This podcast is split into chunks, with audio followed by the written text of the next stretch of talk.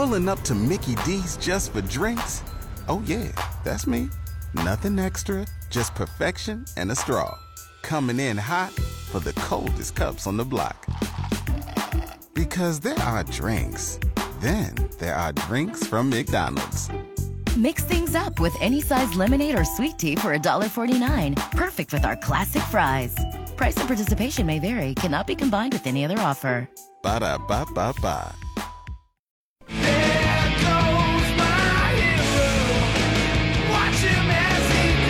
There are quite a few canines working in law enforcement thanks to Working Dogs Oregon.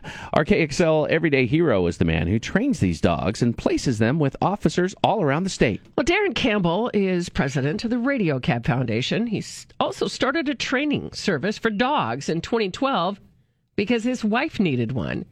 Then it branched out from there when Canine Mick from the Portland Police Department was shot and killed. When we made the decision to start Working Dogs Oregon, really we were helping individuals who don't have the money to buy service dogs and and really it's you know twenty five to thirty thousand dollars and a two or three year waiting list.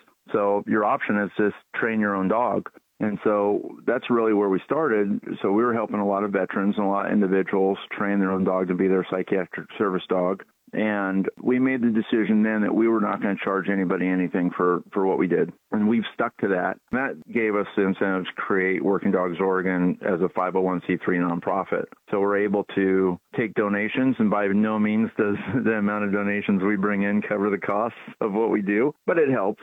It's the impact that the dogs make on communities.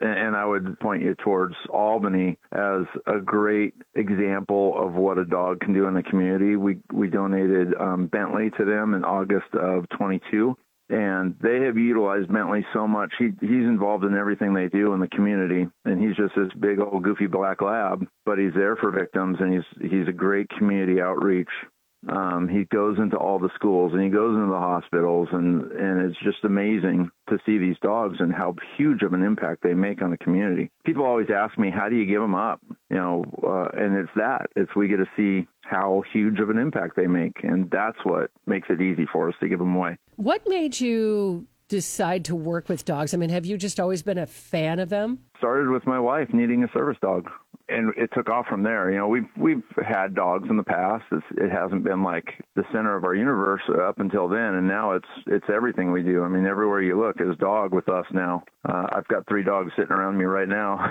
just curled up in balls, staring at me, waiting for the next move. So wow, it, it's just nonstop, and it's growing incredibly well. So um, it sounds like there's a shortage of trained dogs and dog trainers for sure. The therapy dog thing, um, you know, there's a couple different lanes that that can go into. It's community outreach, it's officer and staff wellness, and then victim support. And no matter which direction we place a dog, they end up doing all three. But it's a new program to law enforcement. It's something that you don't see a lot. Um, and I would venture to guess that Oregon is ahead of the curve on the number of therapy dogs they have placed in law enforcement, and that's probably because of us. It's not law enforcement like to have a dog like that in place and have a resource like that in place.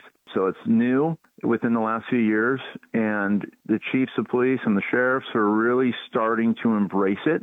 And yeah, it's a shortage. If you want to go find one um, that's fully trained, it's going to cost quite a bit. And when you're competing with the necessary law enforcement tools for that money, uh, it's rare that you're going to find a department to invest in that resource. That kind of makes it positive that we're willing to donate these dogs and, and place them for free. It definitely has helped some departments make the decision to take them.